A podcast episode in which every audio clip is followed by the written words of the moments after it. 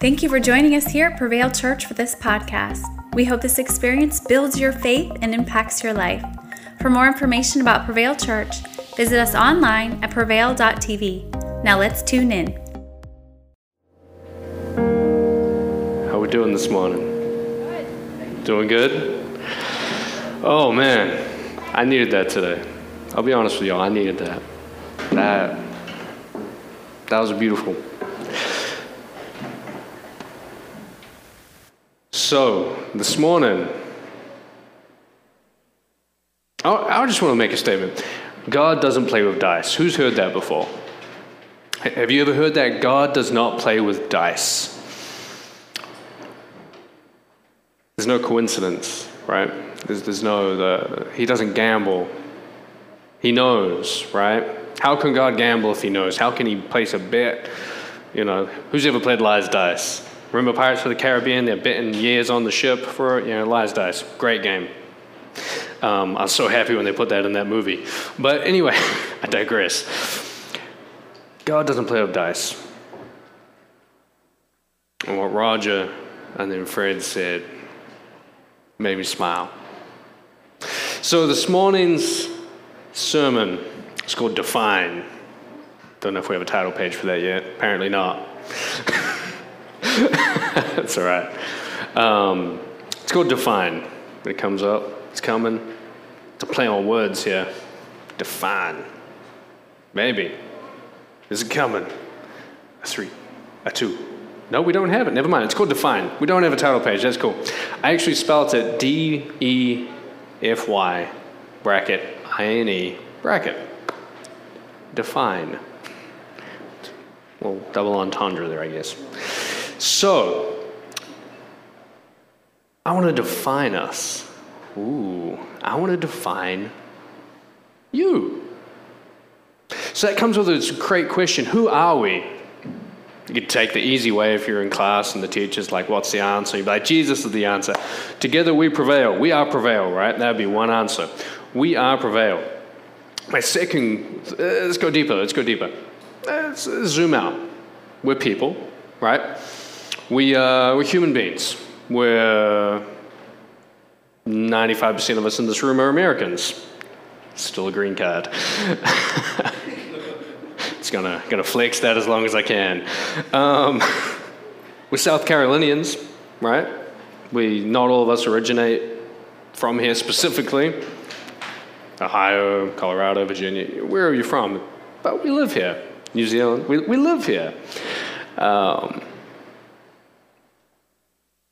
we live in Greer, Lyman, Greenville, Taylors, wherever, wherever, wherever.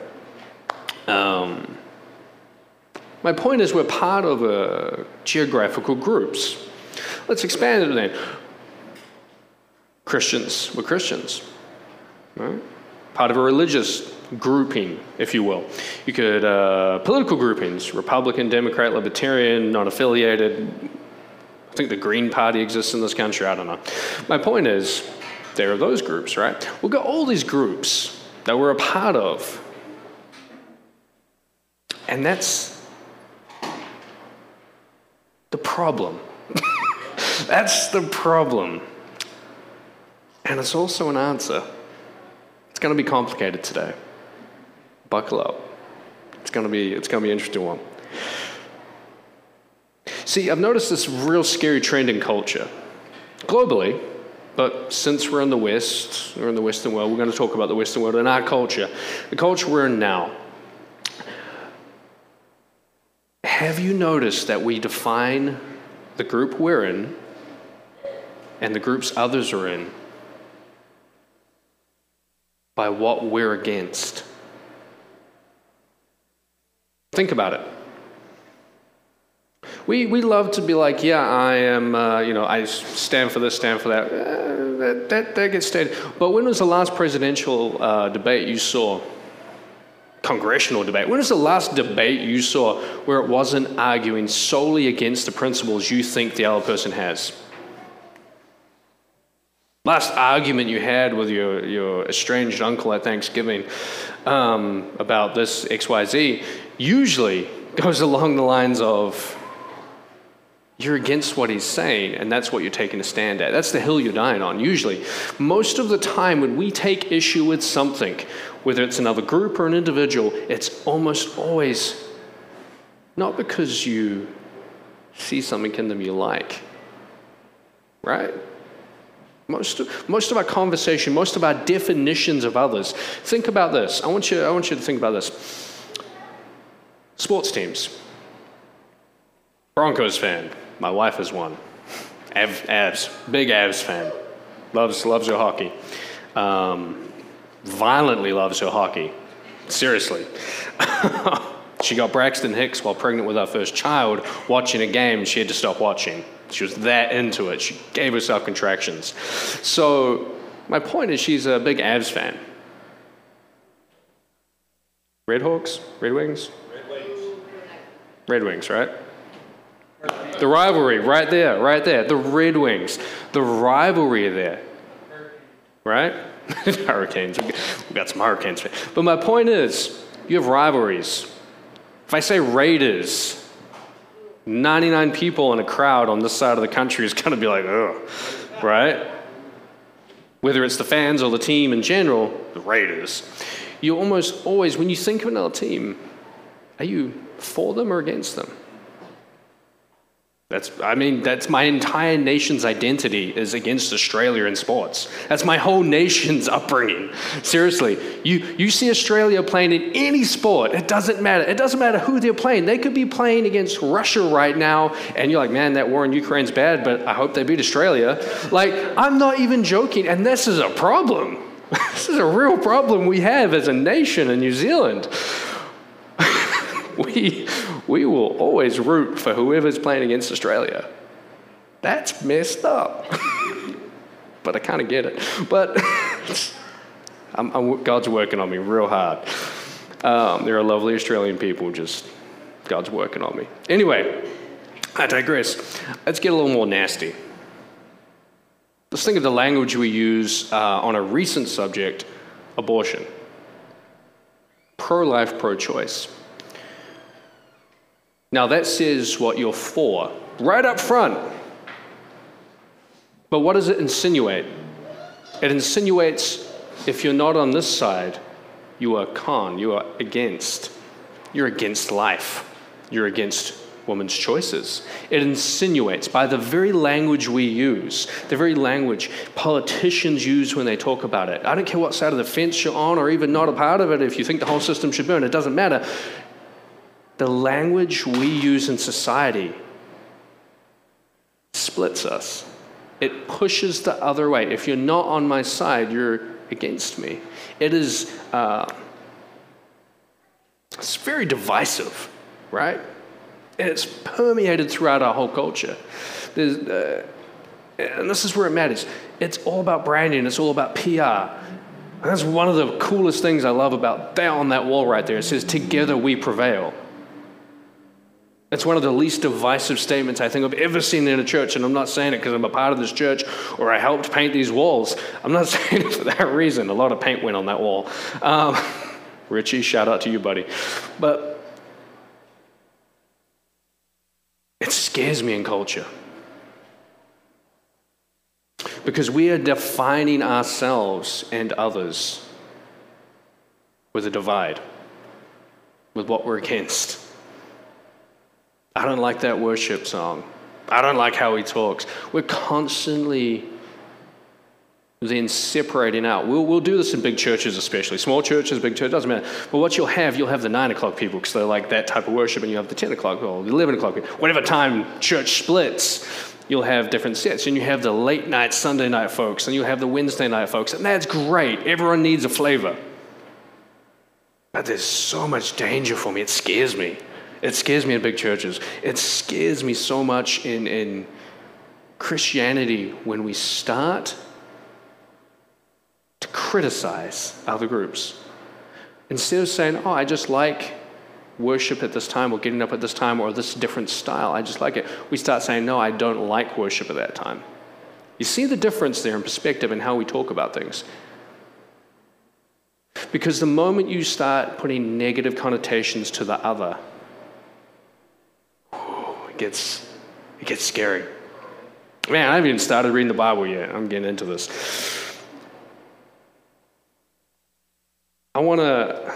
It did an update. No. Apple. Gonna have to pull out this. We're gonna have to do two sets of notes here because I, I got crazy. So I've started uh, this last few weeks. I was meant to preach last week. Um, I had a cool intro song. I got food poisoning. I didn't get to use the cool intro song. Summer playlist series. So we kicked the intro song. But this, this the whole time we've been reading from Romans 7 and 8. Um, y'all want to read 7 and 8 for homework, please. It is beautiful and glorious. I want to say read all of Romans. Because when we start putting chapters and verses to things, we're really segregating up what was intended. Paul wrote letters. He wrote letters. He didn't write scripture Old Testament style that then got divided up and cut and pasted and stuff. Um, he wrote letters and it's beautiful. So read all of Romans and read it as a story because that's what it was intended as, guys. It's, it's, it's, a letter, it's a thing. Read the whole thing. Stop taking verses. But here I am, I'm about to take verses today. So we're getting into this. I want to talk about Christianity as Christians, as people, as a corporate embodiment, globally, locally, whatever.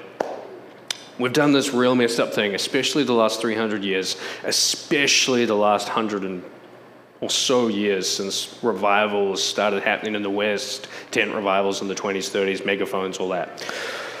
We've done this crazy thing,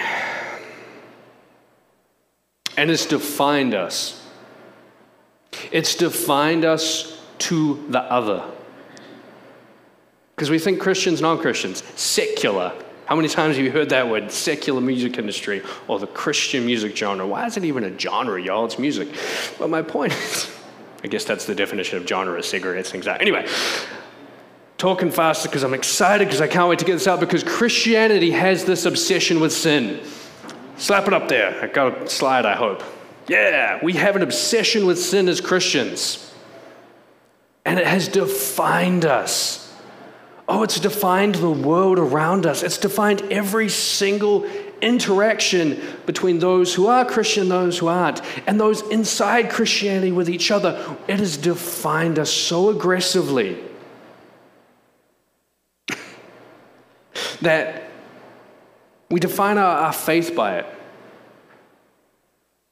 Right? Think about this. Think about this. When you talk about your past. When you talk about things you've done, it's so. I hate to use it's so negative, it's so painful. And yeah, I mean, I can, I can preach here on this. I can preach really hard on this. My wife knows, God bless her. She knows my past. She knew it before we got married. I went to her when we started dating, and I'm like, honey, this is the man I was. This is the life I chose. This is, and that's the thing, I chose that life. Ooh. I chose to run. And even now, when I talk about it, you use such a negative terminology. I ran, whereas with God I walk. Right? Right? My walk of faith. We use such negative terminology because it's all sin based terminology. Now, sin, bad. God, good. We're real easy establishment, and that's, I'm not saying no to that. Do not mishear me. Oh, but it is tainted our view of God and ourselves. I'm going to proposition that so hard right now. Welcome to my TED talk. it's, it's going to be a rough one. See, we've taken the story of Christ and we've distilled it down, right? We've taken the mash, and who likes hops, right? We've taken the mash, we've taken it, we've distilled it, we put it through the, the still, and now we've got this really, really potent, cool thing we can give out in shot glasses at church. He died for our sins, we were sinners, and uh, we're going to get to heaven through him. Right? It's a distilled gospel, really is. It's packaged real neat. It's given out to kids at Sunday school. It's given out to us in pamphlets. It's like we so he so loved the world, he gave his only begotten son, right? How many times has that been said? And it is relevant. God, it's true. It's beautiful. But what about the rest? See, we, we live in this world. The, the modern church lives in this world and this thing called substitutional atonement. Who's ever heard that term? Like, yeah, a few of us have heard substitutional atonement, right? It is, oh, it's scary. Because you, you know, it's basically talking that Jesus needed to die on the cross to atone for our sins. Sounds great. But what if you're the other? What if, what if you're not in the church? What if you haven't had your healthy dose of uh, dogma or, or, you know, you haven't had enough Christianese? to language, trust me, there's many dialects. But there's the Southern Baptist Christianese, there's the Pentecostal Christianese. But what if you haven't, you don't know enough of it? What if you're fresh to this? What if you're watching online right now and you're like, what is this guy on about? Let me, let me break down substitutional atonement for you in real modern language. Ah, oh, and I feel real bad about saying it this way.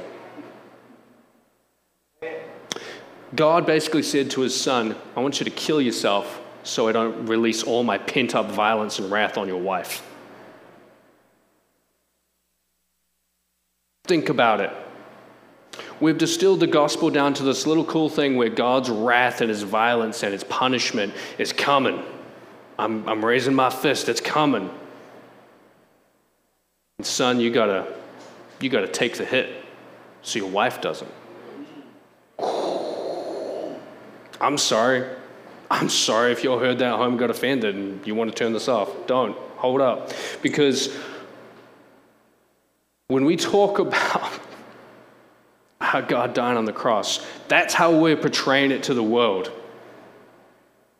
That's how this comes across to non Christians who have never had Christianese. You might have gone to church a few times as a kid, but then you grow up and you grow up in this world and you become an adult and you see things. You experience hurt, you experience pain, and they define you. Philosophers say our first moment of self realization is when we wake, come out of the womb, and we're hungry. And we discover there's something other than ourselves when we get nursed. That's our first moment of ourselves and others, and it involves pain because we're hungry. It's a philosophical thing. People can argue that all day long. But I think it's a beautiful picture Uh, of our first existential crisis. But the thing is, people have pain in their lives, people have been abused, people have seen bad things, people are so often defined by the negative and then here we are saying we are the positive, and then we portray this really weird picture that God so loved the world that he told his son to go through the worst pain imaginable so he wouldn't hit his bride. Because that's the language we use for the church. That's the language we use for ourselves. We are the bride of Christ. We are beloved. We use all this awesome language we just had in the song Jireh. And then we're only portraying the God who hurt his son for us. I'm sorry, but that's not moral or ethical. Even by biblical standards, because Jesus, he chose it. One, I mean, uh, no, no, that's later on, Logan. Stop, slow down. My point is, when Abraham went to kill his son, God stopped him. Kill your son for me so you can have blessings. Canaanite religion. We forget Abraham was a Canaanite. And God said, Stop. I'm going to provide a way. I provide the sacrifice. Abraham no, had no idea. The, this whole thing of God always meeting us, I preached on before, meeting us where we're at and showing us his true nature through our belief system to shatter it. Always. It's a beautiful thing. And that's kind of what I want to address today. It's a hard thing, and this is a hard part of my sermon, and I'm so sorry for it. But that's how we're showing God to ourselves. Not just to the outside world, but to ourselves. See, when you join a group, when you become part of a group, whether willingly or not, when you uh, start to affiliate with a group's belief system, you start to conform to it. I'll confess today, I didn't wear the clothing I wanted to wear because I thought it wouldn't quite fit the bill. It wasn't outrageous, wasn't weird. I just gonna have my shirt tucked in and suspenders on. And I thought I looked a little too aggressive. And I didn't like that. I looked very brawler, you know, London gangster. I, was like, ah, I can't pull this off. I, I think it looks a little too much to be on stage. But that's the thing, I was conforming. I even realized it was here. I was like conforming. And I'm, y'all who know me, I'll wear whatever I want to wear. I, but I'm, like, oh man, I conformed today. I'm, I'm, I'm me. Y'all know me. It's no, no two ways about me some days. But my point is, when you're part of a group, you start to conform to its beliefs. The more of the beliefs you get involved in, the more you start to conform to it, the more you want to really latch onto it, right? The more you, you know, church, you start coming to church, you start dressing nicer on Sundays, blah, blah, blah, blah, blah. You start to conform to what you see or what you experience or what you believe. Excuse me, what you believe. And we do that with our faith. We've always done that with our faith. We start to conform to the church we go to, to the stuff we hear, to the stuff we read, to the, the, the poison we swallow. And that's okay. That's human nature. We are social. God made us to be together. Together we prevail. But this is where it gets real dark and twisted with us and God because we're so obsessed with sin. Our whole relationship in the last 300 years, arguably more, and depending on whatever you want to go down history tracks, we'll talk later. But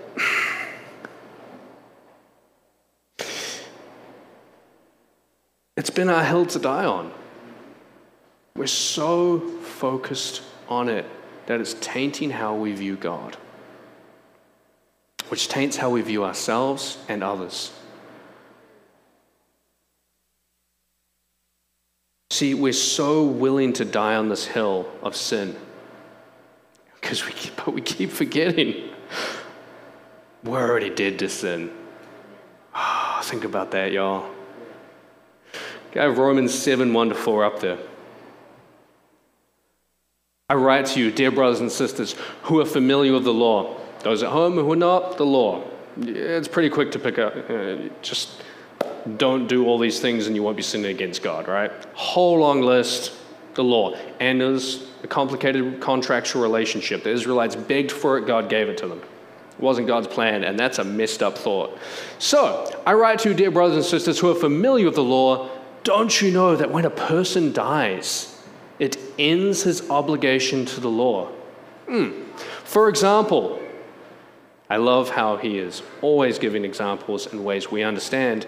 Weirdly, they translate well today. A married couple is bound by the law to remain together until separated by death. But when one spouse dies, the other is released from the law of the marriage. So then, if a wife is joined to another man while still married, she commits adultery. Kind of self explanatory. But if her husband dies, she is obviously free from the marriage contract and may marry another man without being charged with adultery. So, my dear brothers and sisters, the same principle applies to your relationship with God. For you died to your first husband, the law, which defined sin. If you read beforehand and you read after in Romans, that's why I said homework, guys. The law defined sin, and through defining sin, awakened it in us. And through awakening it in us, through showing us what sin was, we became slaves to it.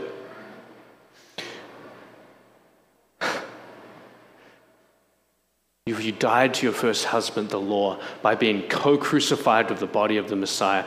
Again, real Christianese language for y'all at home, but because Jesus died for our sins, as the old saying goes, we died up there with him. We forget that, y'all. We forget that so much, and I'm going to use y'all because I migrated down to the south. so you are now free to marry another the one who is raised from the dead, so that you may now bear spiritual fruit for God. Leave that up there. So you may now, you're now free to marry another. Keeping the metaphor, keeping in line with what he's saying, we are now free to choose God. There's no dowry for this marriage. Ooh. There's no, there's no price to pay for this marriage. We are free to. We are free to choose God.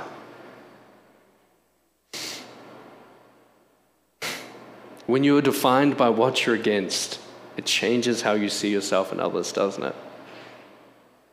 See, I noticed something there. Paul, there are, there are other ways to put it, the, the, you're free from the law. Uh, other translations say you're free from the law of sin and death. That I use the Passion Translation, it's very flowery. Um, there's a few reasons for that. It's very, uh, it's more in line with the spirit of what is trying to be said than simply trying to directly translate, because we lose a lot in translation between three languages. Um, best case scenario, depending on the texts. But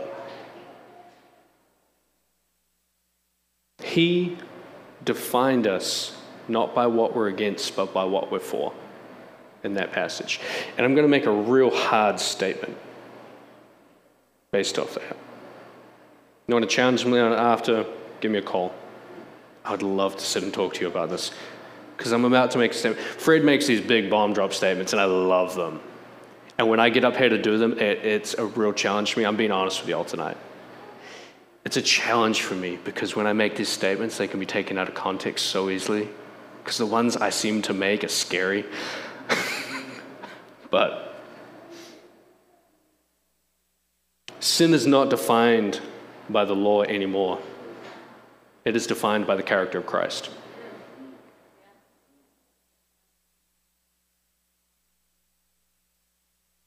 We are so obsessed with sin, how it was defined. It used to be defined by the law. I mean, that's essentially, you keep reading into 5 and 6, um, you read the whole passage together. That's where I got that statement from. That's where I got that realization, that understanding from. Because we are defining sin by the law still in church, in Christianity, to the secular world. When we complain about the secular world, I don't want that in my movies or I don't want to see that happening. What we define behind closed doors when we make our laws in our country, whether we do or we don't, whether we're for it or against it, it doesn't matter. We're still defining ourselves and others by the law by what it used to say what sin was and why.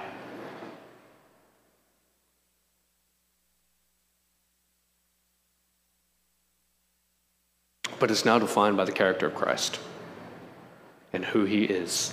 Not who he was, who he is. He's alive. We keep forgetting that, I feel, too, in church. See, I want you to defy what has been said of us.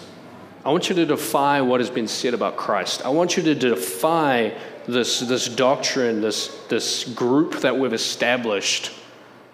That's why I said define with this whole thing. It's a play on words. I want you to defy it and redefine it because here we are in this apex, this, this moment in our lives where we can have these discussions quite freely and not be kicked in the door, not be denounced publicly by politicians. We can, but it won't change our lives. You go back to the 50s, if you believed in social health care, you'd be denounced as a communist. That's a living memory in this country.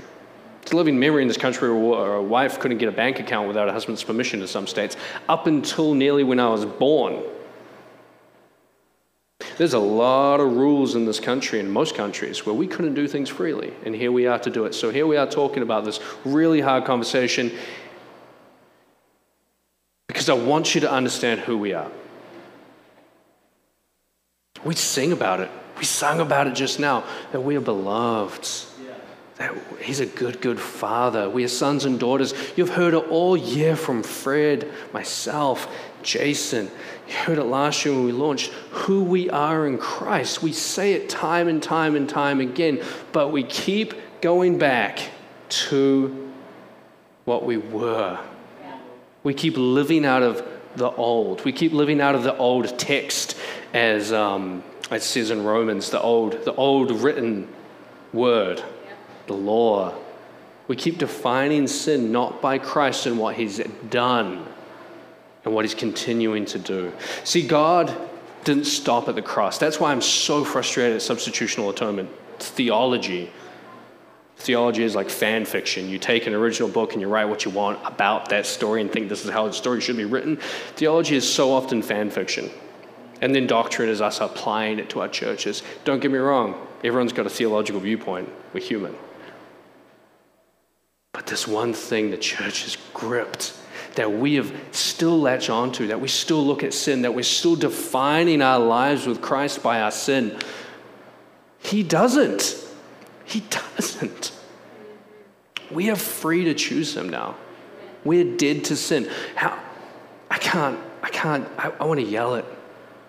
I want to yell this out. but I've got a parade ground voice and I can't. I just, something in me. We are part of this family of Christ, this body of Christ. We are loved by Christ. We have been chosen by Christ. We have not been denied by Him. We have not said, if you want to join with me, you have to pay X, Y, Z. You're not reminded. In this country, we say freedom isn't free. And you're right, people die for freedom in this world. Christ died for freedom. But here's the thing we're still focused on the cost. We're still focused on the payment, the sin, the price tag before, the debt we accrued. Because this freedom is free. If you were to buy an entire grocery store out right now, all its shelves, and then go out to the person walking, about to walk in the door and say, Have what you want, it's yours. Take what you need. Take what you want. It's all yours if you want it. Spread the word. Tell your neighbors, come in here. And everyone comes in and everyone takes the shelves and they clean it bare. And every day you refresh it. Every day. Every single thing that's going to be taken from that shelf is replenished and you can't run out of it. Do you then look at the next person walking in and say, paid for that? Is that what God does? Does He say, Yeah, thank me for that, bro. I got you. No, no, no. It's free. He doesn't remind you of the cost. Oh, my goodness. And here we are in the shop, Christians in the shop saying, I remember how much this cost when I took this when I shouldn't have. When I was underage drinking and I stole the bottle of wine from the shelf, I remember how much I should have paid. Here, Jesus, here's some money. And Jesus, no, no, it's paid. There's no price. I wiped away all the price tags. Everything's permissible. Not everything's beneficial. That's called maturity, spiritual maturity. Fred did a whole series on that. Go back, y'all. I need to go back sometimes. There's moments. But my point is, we keep reminding Christ. We keep reminding ourselves of our past. We use it as a shield to block intimacy with others. We use it as a weapon to, to, to keep the outside world at bay when we don't like what we see. We use our past, we use sin to control what we're comfortable with with Jesus. Hands up. I mean, I'm serious. Hands up if you've uh, experienced people speaking in tongues around you, right? Hands up if you've seen a, what you would consider a miracle. Okay? Hands up if you've seen someone raised from the dead. Scary things, right? And, and those at home, those in this room, there's this level of doubt, right? There's this level of doubt. Because again, going back to Jesus, we're so sin focused, we forget all his miracles. We forget to take that as his story. Instead, it's just this convenient side story like, oh, yeah, he did these cool things on the way to the cross. No, no, no, no, no. So many churches, so many Christians, so many people in the faith already love to use that was for another time. Or I haven't experienced that, so it's not real. Or I didn't hear from God on this, so you can't have. We like to use negatives because we're not comfortable with our faith. We're not comfortable with Jesus. If y'all believe that he was raised from the dead, why are y'all believing he can't raise someone else from the dead? That's a hard pill to swallow. It's a hard pill for me to swallow some days. It's hard for me when I've got a migraine or I've got food poisoning and be like, it's hard for me to pray to God. You want to hear the truth? It's hard for me to pray to God when I'm sick. Because I'm scared He's going to do it. I'm scared He's going to heal me. The moment of vulnerability right there, it's hard for me. But I'm scared. So scared. Because it just makes it that much more real, doesn't it? What if He did? Oh, what if He did? Then what if I have to confront the other insecurities I have with Jesus, the other fears? What if I have to confront my sin again? What if I have to look back and realize when I said, screw you, God, when I was 17 years old? What I have to look back at that moment? I'm so insecure about the choices I made still. I'm so I'm still so scarred from the pain I caused on myself and others that I'm scared to even trust God further. That's because I'm still focused on the sin.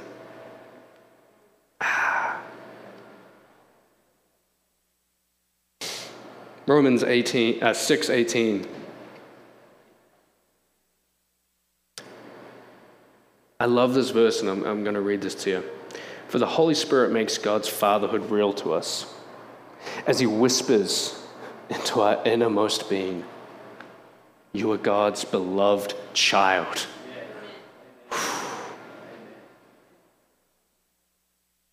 When my son comes to me crying, I don't tell him the cost of what he did. I comfort him. I'll talk to him about not wanting to make that choice again. He has a habit of being very aggressive with his head and objects, but when he comes to me crying, or when he's screaming in anger and frustration, I've learned to do this thing that I didn't start doing with my kids. I hold them. I hold my children when they're throwing a fit. Y'all notice and y'all like, why are you smacking that child? He's throwing a tantrum. And I hold him.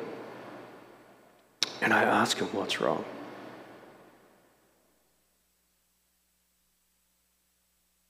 It's this thing that I've realized in my faith that God's done to me every time I've thrown a tantrum. Every time I've yelled at God, every time I've been struggling, every time I've been so focused on what I've done, and God, how can I progress from here? How can I get better from this moment? How can I let go of this pain, this insecurity, these scars from my sin or others' sins against me? God just holds me. And we forget so often that we're a beloved child because we've defined ourselves as this trophy, as this abused bride.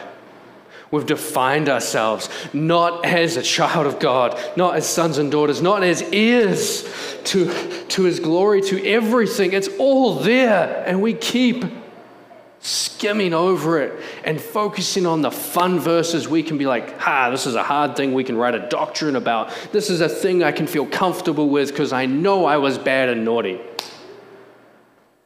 We keep forgetting. We keep forgetting we're beloved. We keep forgetting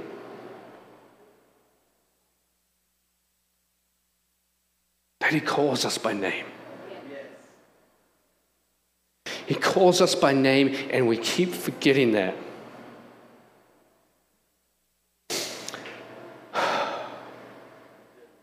We are not what we've been defined as.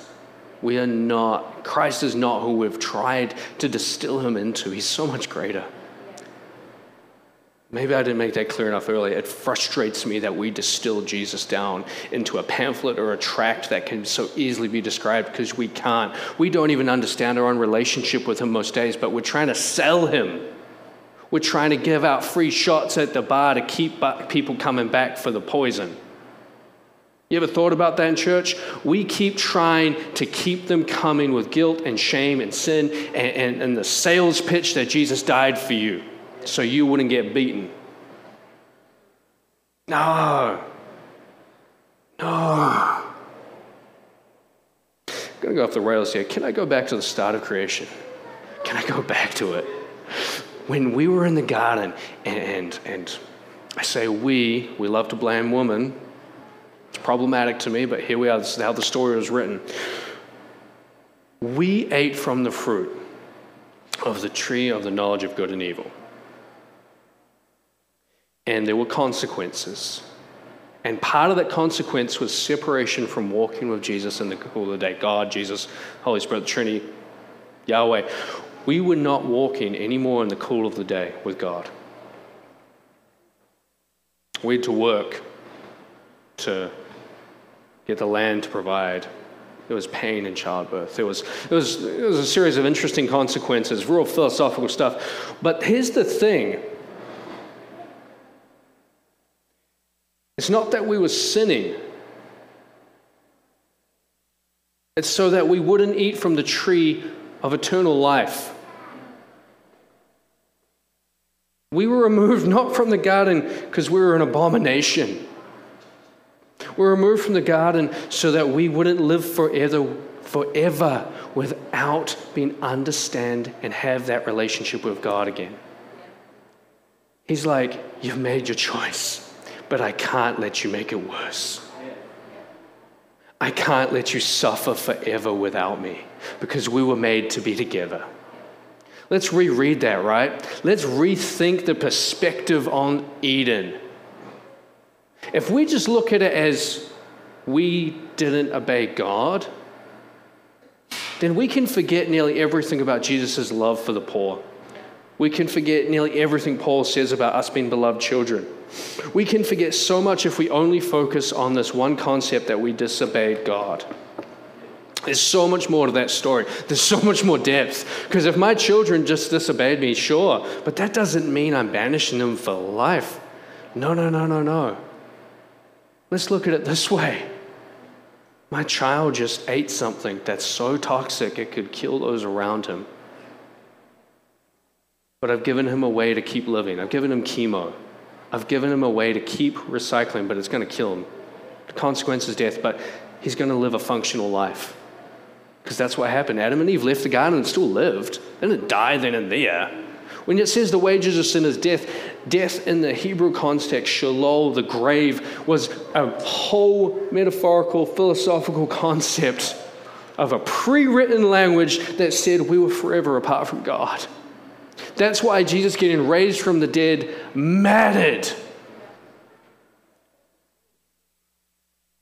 Because he was no longer separated from God again. Why would he cry, My Father, my Father, why have you forsaken me right before the moment of death?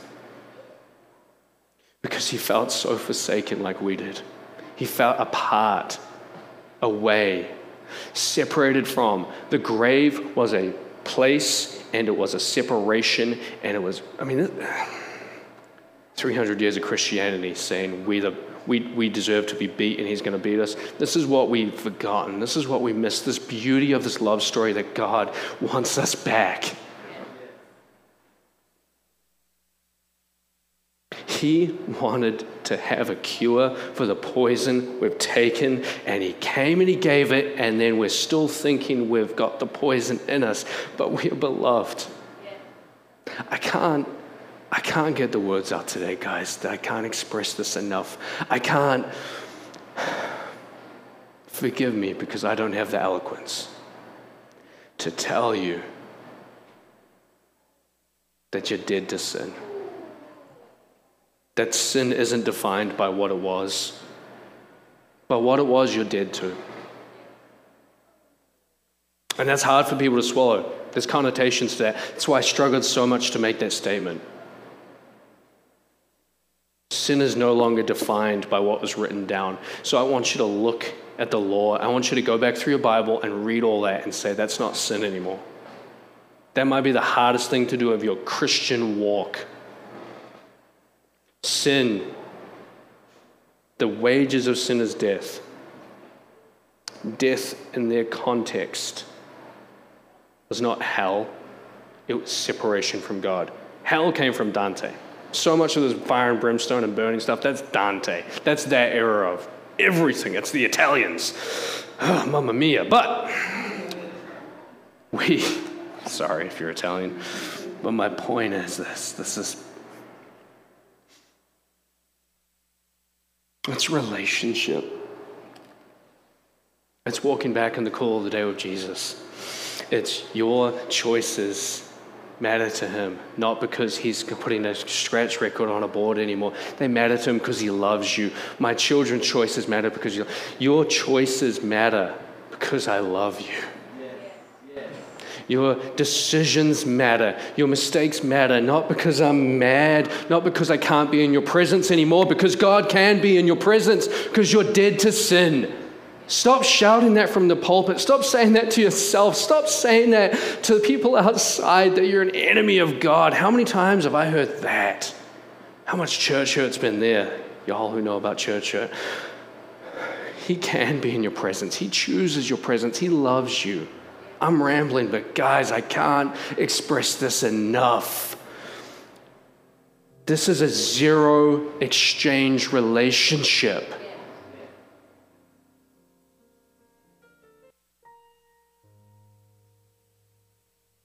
I wrote this down.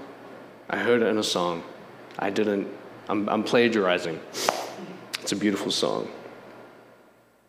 Stop trying to scratch the paint of the masterpiece you are.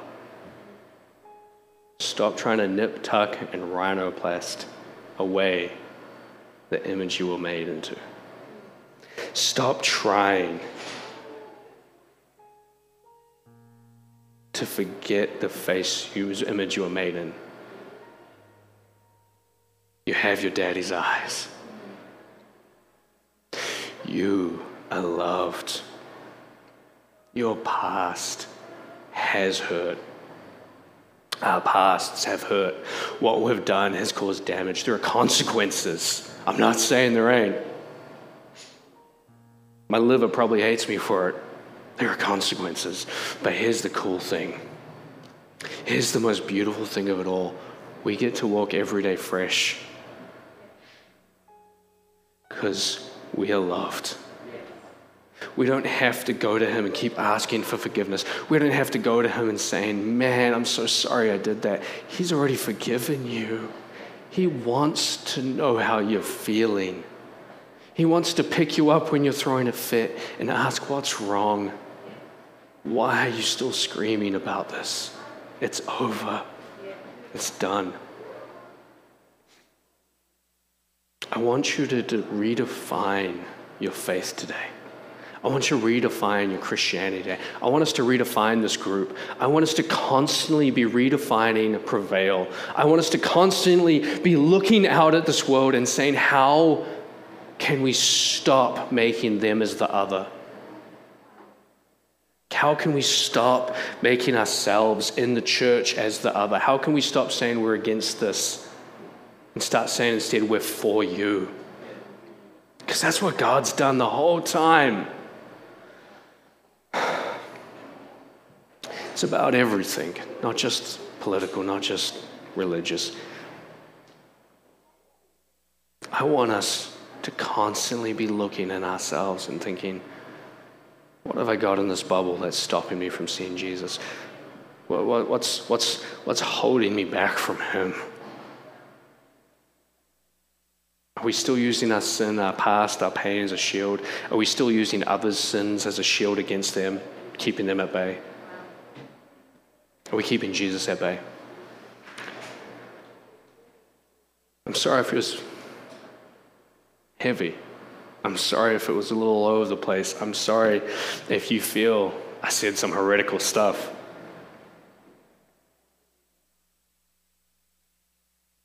But the Bible's kind of clear on it, eh?